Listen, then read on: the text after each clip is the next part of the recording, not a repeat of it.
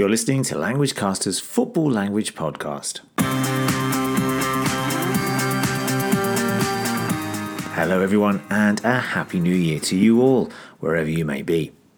My name's Damien, and I'm based here in a wet and rather miserable London, while, of course, Damon is over in Japan in Tokyo. Now, Damon unfortunately is not with us this weekend, but he'll be back for next week's show. Maybe he's still recovering from all the football over the festive season. There is no Premier League football this weekend as the FA Cup takes centre stage in England, with teams from the top two divisions joining 24 other teams from the lower two leagues, as well as some non league sides. Football fans will no doubt hear phrases such as David and Goliath tie, giant killing, minnows, form going out the window, and of course, the romance of the cup over the weekend. So, the main focus of this week's show will be the FA Cup third round. Now, on this week's podcast, we have our regular look back at the football news in the good, the bad, and the ugly. And this week, we feature stories from the FA Cup, as some of the games have already finished. After that, we take a look at the football expression scorpion kick.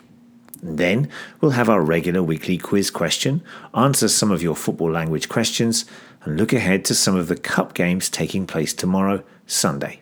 My name is Theodora. I'm from Greece. My favorite team is Olympiacos, and you're listening to LanguageCaster.com. Okay, let's kick off with some of the good news from the world of football. It's been a good FA Cup weekend for the two Manchester clubs as City thrashed West Ham 5 0 on Friday night, a game I went to see at the London Stadium, while Manchester United eased into the fourth round after beating Championship side Reading 4 0. Their captain, Wayne Rooney, scored his 249th goal in 543 games for United, which equalled the club record set by Manchester United legend Sir Bobby Charlton. So well done, Wayne Rooney. Now, bad, it was a bad night for the Hammers as they were thrashed, trounced, and yes, hammered by a resurgent Manchester City 5 0, for whom David Silva was wonderful. It could have been a lot worse for the home side as City eased off towards the end, but the West Ham fans were not happy with the result, the manager, or the performance. A bad night for the London club. Now, ugly, nothing too controversial, but the all Premier League tie in the FA Cup third round between Sunderland and Burnley finished nil nil in front of only 18,000 fans and was described by the BBC as being dire, which of course means it was a terrible match. State ascoltando languagecaster.com. Yes, you are listening to languagecaster.com.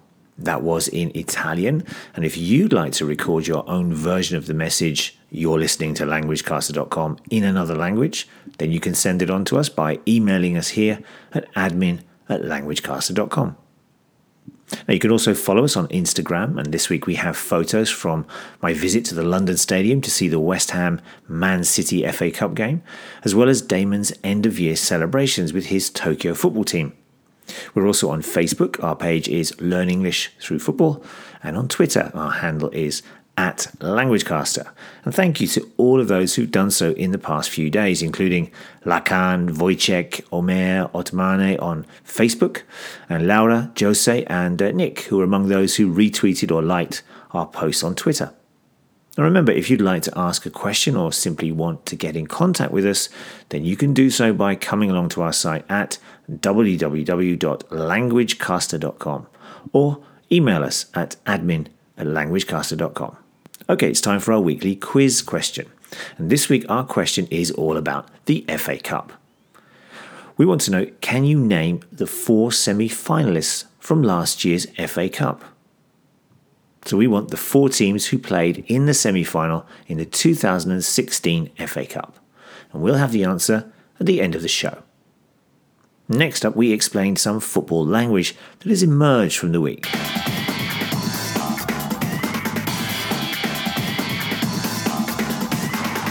Now, the first piece of language is the scorpion kick.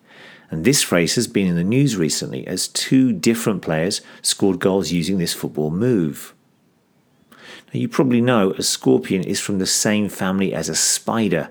It's an arachnid, and it attacks its prey by using a sting in its tail. Now, a scorpion kick is a type of backward or reverse bicycle kick or scissors kick. To volley the ball in football is a very difficult skill, as a player needs to have good technique and ability to strike or hit the ball when it's in the air. So, in football, if a player manages to volley the ball when the ball is behind him or her, some people call this a scorpion kick. The player dives forward in the air and raises his feet behind him or her to volley the ball.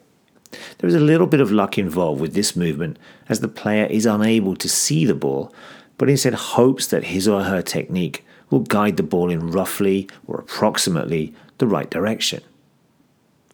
Perhaps the most famous example of this kind of scorpion kick can be seen in the game between England and Colombia in 1995, when then Colombian keeper Rene Higuita produced this movement. Now, there are variations of this type of volley. For instance, only one foot might be used rather than two, or maybe the player flicks the ball to try to give it more direction. But these are still seen as types of scorpion kick. These type of plays are rare in football, and when players use them to score, this is even rarer. However, in the past month, two players in the Premier League have scored using this technique. Henrikh Mkhitaryan for Manchester United against Sunderland, and then Olivier Giroud for Arsenal versus Crystal Palace. Maybe more players will try this technique in 2017. You are listening to. Okay, now normally we have our predictions competition, but as there are no Premier League games this weekend, we will take a quick look at three games from this season's FA Cup third round, including games involving Damon's favourite team Liverpool, my favourite side Tottenham, and a possible cup upset involving Chelsea.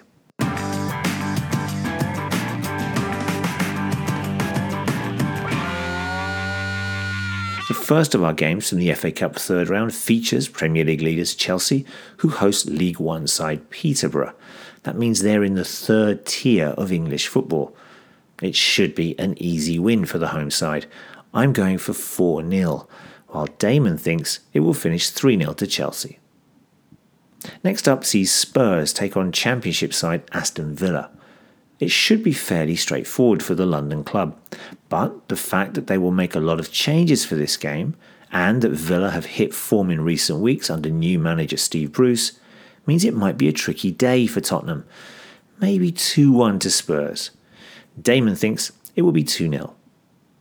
Now, Damon also thinks his side Liverpool will win 2 0 in their third round cup tie. The Reds take on League Two side Plymouth Argyle at home, so it should be fairly easy. Maybe 4 0. Now remember, in order to play in our regular predictions competition, just come along to the site, click on predictions competition at the top of the site, and then register or log in to add your predictions in our January competition. Now, just before we go, here's the answer to our quiz question. We asked you to name the four semi finalists from last year's FA Cup. Manchester United, the eventual winners, beat Everton 2 1 in one semi final, while the runners up, Crystal Palace, defeated Watford in the other semi final. Well done if you got those four teams Manchester United, Everton, Crystal Palace, and Watford. And we'll have another question next week. That's it for this week. Don't forget to input your predictions during the week for our January competition, and we'll be back again next week with Damon to look at some of the big games taking place, including Manchester United versus his favourite team, Liverpool. Bye bye.